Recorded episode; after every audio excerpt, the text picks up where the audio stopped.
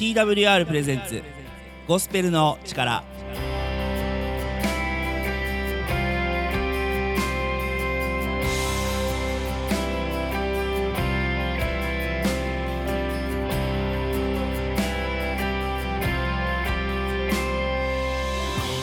えリスナーの皆さんお元気にお過ごしでしょうか？TWR がお送りするゴスペルの力のお時間です。本日のパーソナリティ TWR の中村海です。どうぞ番組の最後までお付き合いをよろしくお願いいたします。この番組では Twitter で皆さんからのつぶやきを募集しています。この番組を聞いて思ったこと感じたこと考えたことぜひ Twitter ハッシュタグゴスペルの力ゴスペルの力をつけてつぶやいてください。皆さんからのツイートを心からお待ちしています。リスナーの皆さん改めましてご機嫌いかがですか？TWR の中村海です。しばらくね僕のお話にお付き合いください。えっとまあ、寒くなりましたねなんていうのが、えー、っと日常的に語られていますがえそんな中やっぱりね鍋物が美味しいななどと思うようになってきました。えいろんな鍋を作って楽しんでいます。あの鍋はねこのフレーバーっていうんですかあの味を変えることでもうなんかいろんな楽しみ方ができますよね。あのこれがすごく楽しいと思います。あの仮に同じ具をねずっと使い続けててもそうやって味を変えていくことで、えー、いろんな楽しみができる。えこれが例えばその鍋のつゆもそうですし、えー、漬けだれ、えーとまあ、ポン酢だったりごまだれだったり、ね、あのいろいろこうタレがあるじゃないですか。おろしポン酢にしてもいいしね。あの柚子胡椒を入れたりとか、まあ、いろんなのが楽しめると思いますし。なちょっと今柚子胡椒言っちゃいましたけどあのそういう薬味も楽しめる、ね、いろんな、えーと楽しみ方ができるのが鍋のいいとこだなと思いました。えしかもえーと、前僕番組で言ったかな野菜が苦手なんですよ。いつまでねそんなこと言ってんだって感じですけど。野菜苦手なんですけどこう鍋にすると結構ね食べられちゃうんですよね。で白菜とかキャベツとか人参とかあとキノコ類もねキノコは好物ですちなみに。だからキノコはたくさん入れたりとかしますね。でね鶏肉なんか入れちゃってねグツグツ煮てあっという間に美味しいご飯ですよ。でまあ心も体も温まるなんて言いますが、えーと、本当に楽しく楽しく、えー、鍋料理生活を送っております。ね、皆さんも、えー、どんな鍋料理が好きかなんていう話題でも結構です。ぜひ、えーと、ゴスペルの力のねハッシュタグをつけて投稿していただけたらねお便りをこちらのコーナーで紹介したいと思っています。えー、聖書の中にも鍋に関する記述がありましてえエゼキエル書というところに、えあります。鍋を火にかけよ。これを据え水をこれに注ぎ入れよ。これに肉片ももと肩の良い肉片を皆一緒に入れ襟抜きの骨でこれを満たせ。襟抜きの羊を取れ。鍋の下には薪を積みよく沸騰させてその中の骨も煮よ。というね、えー、箇所があります、ね、聖書でも鍋に関して語られているんですね。この旧約聖書の時代から鍋料理は存在しているということになります。ただこの鍋の、えー、お話は鍋のお手入れの方に実は重きが置かれていて、えー、しっかりとねこの頃多分鉄鍋でしょうから、えー、鉄をしっかり、え、っとメンテナンスしないとあの、鉄鍋っていうのはすぐボロボロになって錆びますからね、えー、と僕も一回ニトリのスキレットダメにしてるんですよ、ね、もちろん鍋のお手入れも大事ですがこの鍋に例えられているように、えー、私たちの心と体のメンテナンスも大事です。この心と体のメンテナンスをぜひですね、えー、聖書を通してこの秋感じてもらえたらいいなそんな思いを抱きながら今日の放送お送りしたいと思います。どうぞ30分お付き合いください。本日のオープニングナンバーです。ハレルヤミュージックで苦しみの中の希望。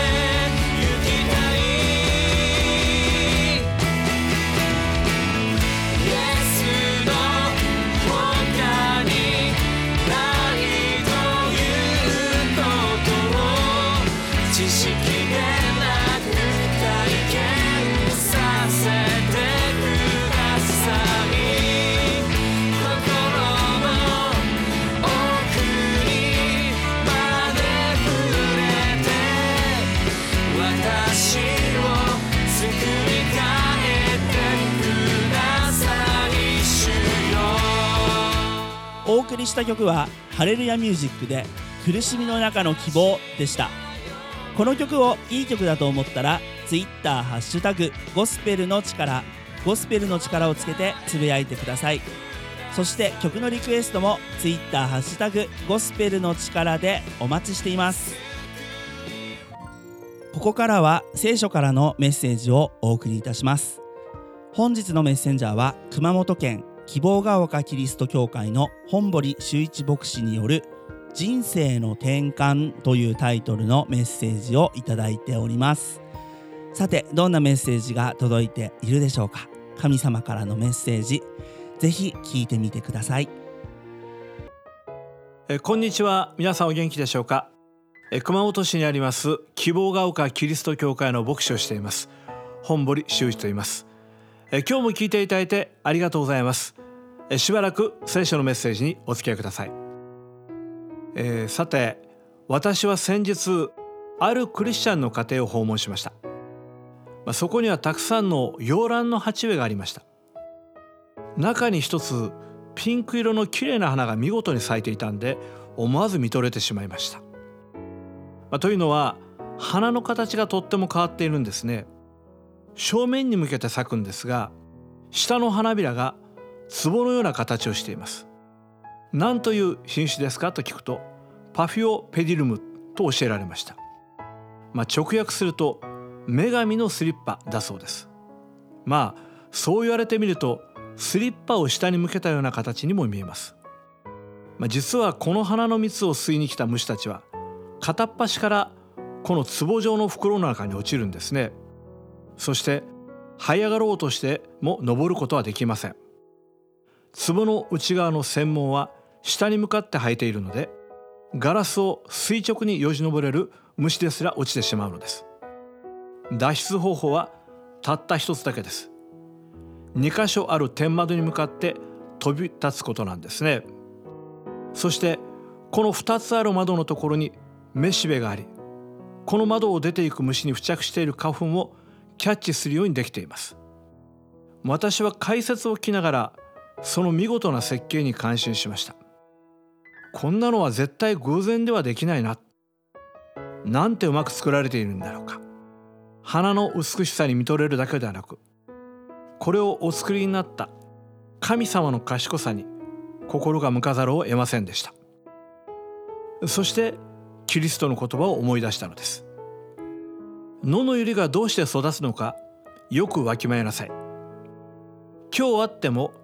明日は炉に投げ込まれる野の草さえ神はこれほどに装ってくださるのだから。ましてあなた方によくしてくださらないわけがありましょうか。信仰の薄い人たち、まあ、実は洋蘭という植物は大変栽培が難しく、まあ、ちょっと手を抜くとすぐに枯れてしまうものだそうです。まさに今日あっても明日は炉に投げ込まれるような儚い植物なんですねしかしこの弱々しい花に対して神様は惜しみなく知恵ある設計を施しておられるとするなら花よりもはるかに優れている人間にはどれほど惜しみない祝福と愛を注いでおられることだろうかと思ったのです。と同時にこの世界に存在するものの目的についても考えさせられました。見事な設計の花は神の知恵深さを見事に表すことで神を褒めたたえています花そのものは儚くも枯れてきますが花が指し示した神の賢さはそれを見た人の心の中にいつまでも残ります一時的にしか存在できない植物も永遠の神様の偉大さを表す作品であるがゆえに永遠の存在価値を持った作品だと言えるのではないかと思ったのです。花ですらも永遠の存在価値を持っているとするなら私たちの人生にも必ず永遠の目的があるはずです。あなたの人生には崇高なる目的が必ずあります。では崇高なる人生の目的とは何でしょう？それはズバリ神の素晴らしさを表すことにあります。一輪の花ですら神様の賢さを表すことはできるのです。ましてや人間はどれほど作者である神の美しさを表すことが期待されているのではないでしょうか。ところが人間は自分の作り主から離れ神なんか関係ないという生き方を選び取りました。神様から離れたままで人生を充実させようとして何かを所有したり何かを達成したり何かを実現することに人生の目的を置いて生きているのです。しかしこの生き方からは本当に深い満足を得ることはできないのです。今から40年ほど前にアメリカにハワード・ヒューズという人がいました。20世紀を代表する億万長者で当時の世界の富の半分を持つ男と言われた人物です。おおよそやりたいことは全部やってそして実現した人です。世界最速の飛行機を飛ばしたいと願ってそれを作り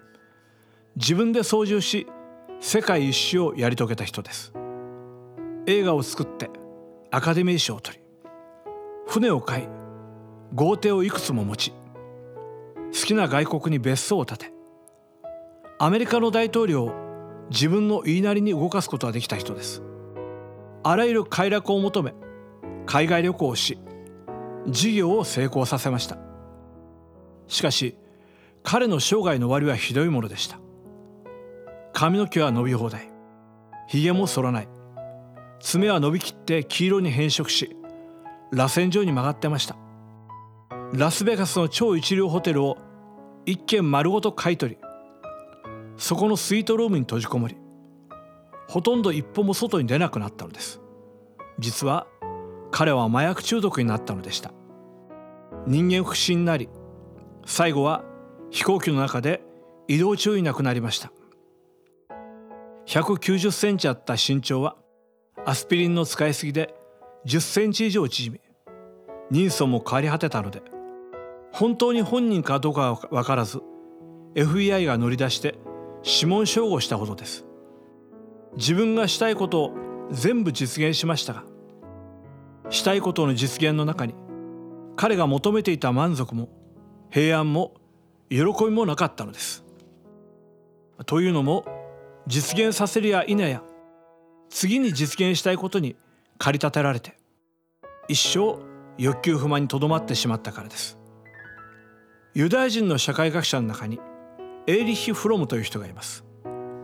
彼は持つべきかあるべきかという本の中で所有思考と存在思考の2つの生き方を紹介しています所有思考の人は自分が何を所有し獲得し達成したかを基準に自分の人生の価値を測ろうとしますしかし存在思考の人は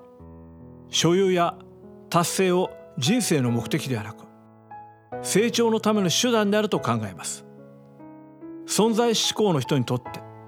一番大事なことは持つことではなくあることです。彼らの目指す最終ゴールは人生の出来事の一つ一つを達成したかどうかではなくそれらを通して自分が人間として広げられただろうか深められただろうか成熟しただろうか。そして神が意図した自分に近づくだろうか。という観点で見るのです。もし持つことではなくあることに自分の人生の目標を置くならそういう人にとってはもや失敗というものはありません。今自分が取り組んでいることがうまくいってもうまくいかなくてもどっちに転んだとしても全てが人格形成のために意味ある。有益な人生経験であると知っているからです。もう一人ユダヤ人哲学者の言葉を紹介いたしましょう。マルチン・ブーバーという人です。彼はこんなことを言っています。人が死後神様の前に立った時神から聞かれることはあなたはモーセの世だったかではない。あなたはエリアの世だったかでもない。あなたは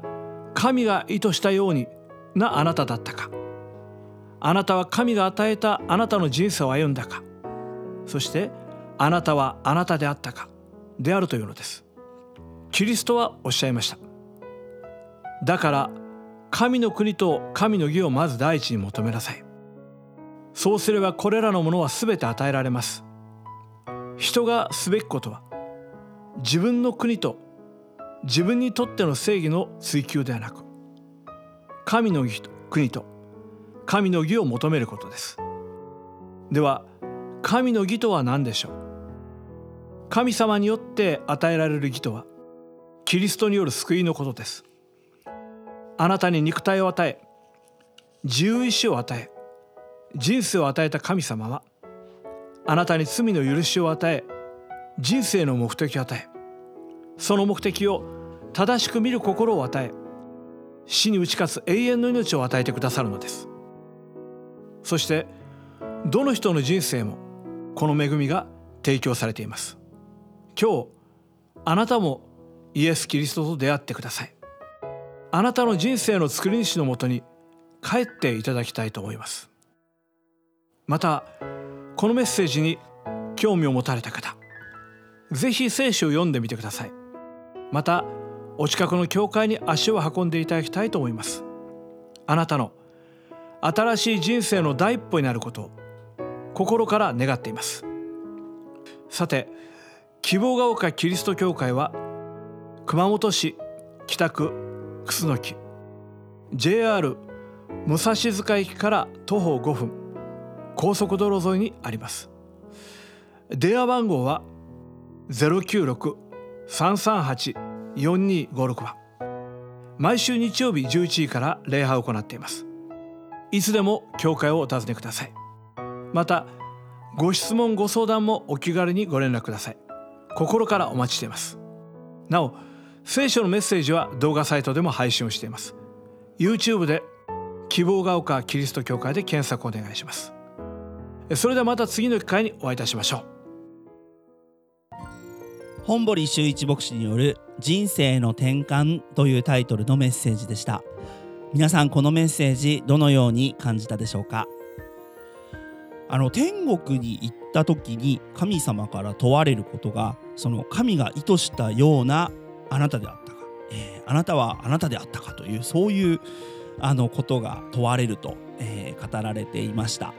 えー、そして、えー、何よりも神の国と神の義をまず求めなさいという聖書のフレーズが、えっ、とね、紹介されていました。えっとここをですねなんて取ったらいいかなと思ったんですが、えその神様のことを神様の方に向きながらイエス・キリストの救いを、えしっかりと、え自分の中に持ちながら、えその上で、え自分らしく私らしく、え生ききることって大事なんだな。そんな気がしてきました。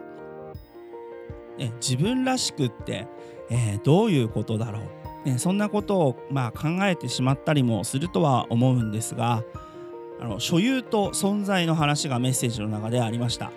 で特にその存在主義存在に意義を見出す人っていうのは、えー、あらゆることを自分の成長の糧として、えー、っと受け止めることができると、えー、お話の中にありました。え実際問題、えどうでしょう？自分にとってマイナスなこと、え自分にとって辛いこと悲しいことえ、涙が出るほど苦しいこと、え、そんなことが起きた時に、え、これを自分のためだと思えるでしょうか、え少なくとも僕はもうそれ100%神様の恵みですよ。なんてことは言えません。だって辛いじゃないですか。辛いことは。涙が出るほど辛いことは涙が出るほど辛いんですよ。だけどえ神様の方を向いてイエス・キリストの救いをしっかりと持ってそこに向かって生きていったら徐々に徐々に、えー、その時間をかけて、えー、例えばそこから5年かもしれない10年かもしれないいやもしかしたら50年かもしれないけどそうあれがあったから今があるっていうふうに思える時が来るんじゃないかっていう気がするんですよね。あのそういう力はなんかあのー、まあ、長年クリスチャンをやっててですね、え、思うことがあります。あの時あの出来事があったから今の自分があるだから神様に感謝だなっっていうのは本当に素直に思えます。だから今辛いことを、えー、その本当に今あのすぐに変えることはないと思うんですけどしっかりと神様の方を見て、えー、イエス・キリストの救いをしっかりと受け入れて生きていくとだんだん変わっていけるんじゃないかと思いました。ぜひ今日のご意見ご感想 Twitter ハッシュタグゴスペルの力でお待ちしています。今日の2曲目はこちら。中山優太で新しい歌。主に向かい歌え天と地を作られた主に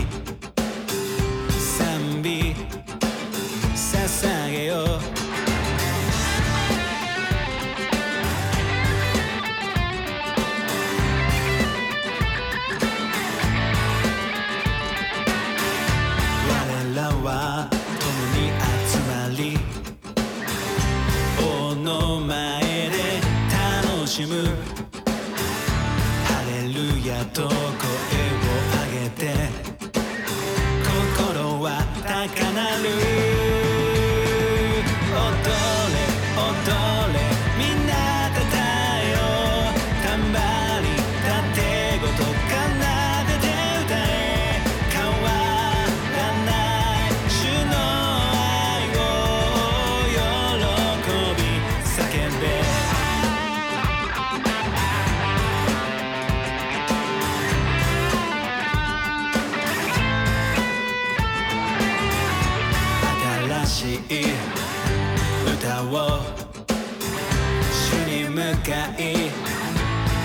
歌え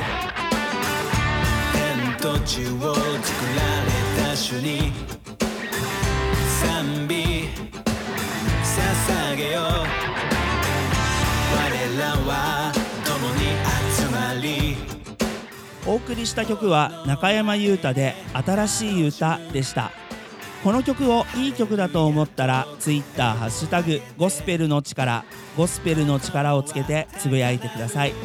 また曲のリクエストも Twitter ハッシュタグゴスペルの力でお寄せください。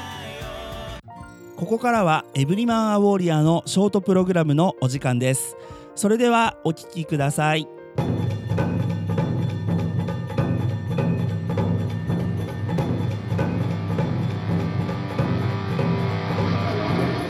ロニーバーガーがお送りするエブリマン・ア・ウォーリア。ー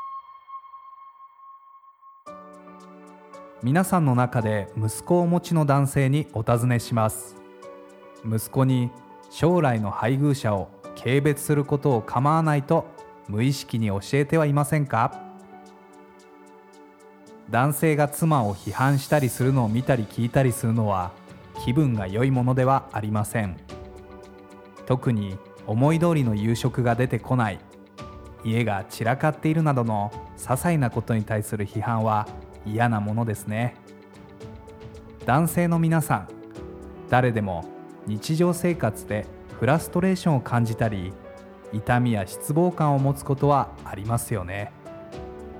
心の傷を持っている人はその痛みを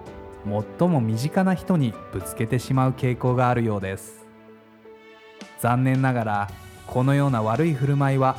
子どもたちにお母さんや将来の配偶者を存在に扱っても良いということを教えてしまいます。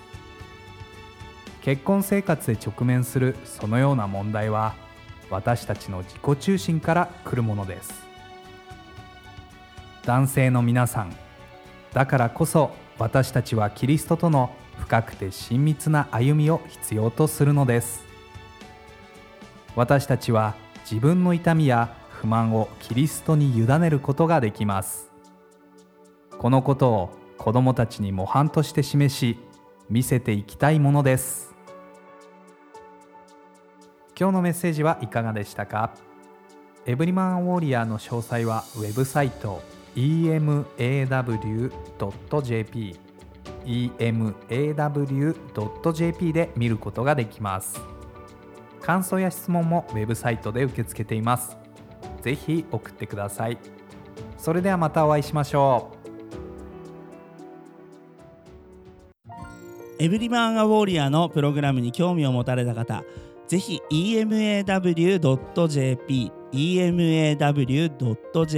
こちらにアクセスしてお便りをください。またツイッターハッシュタグゴスペルの力でも男性のあなたのご意見をお待ちしています。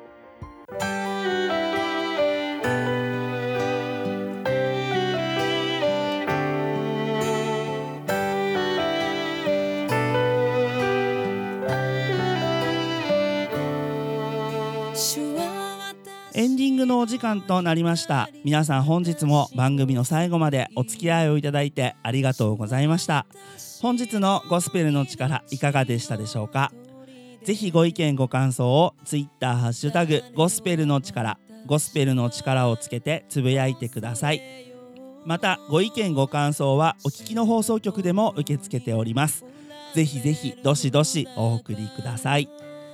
私たち TWR の最新情報はホームページ twrjp.org twrjp.org こちらをご覧ください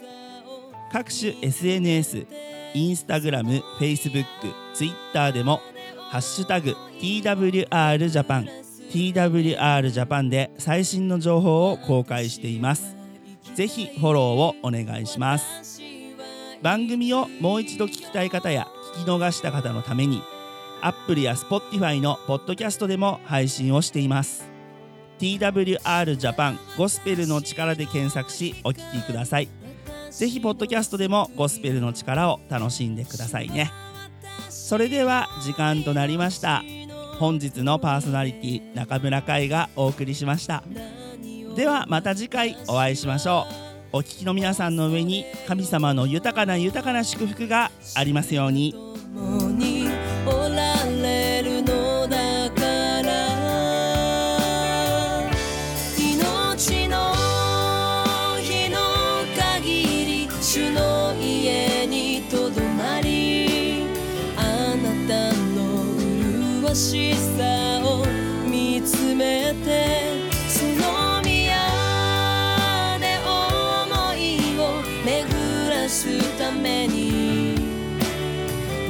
私は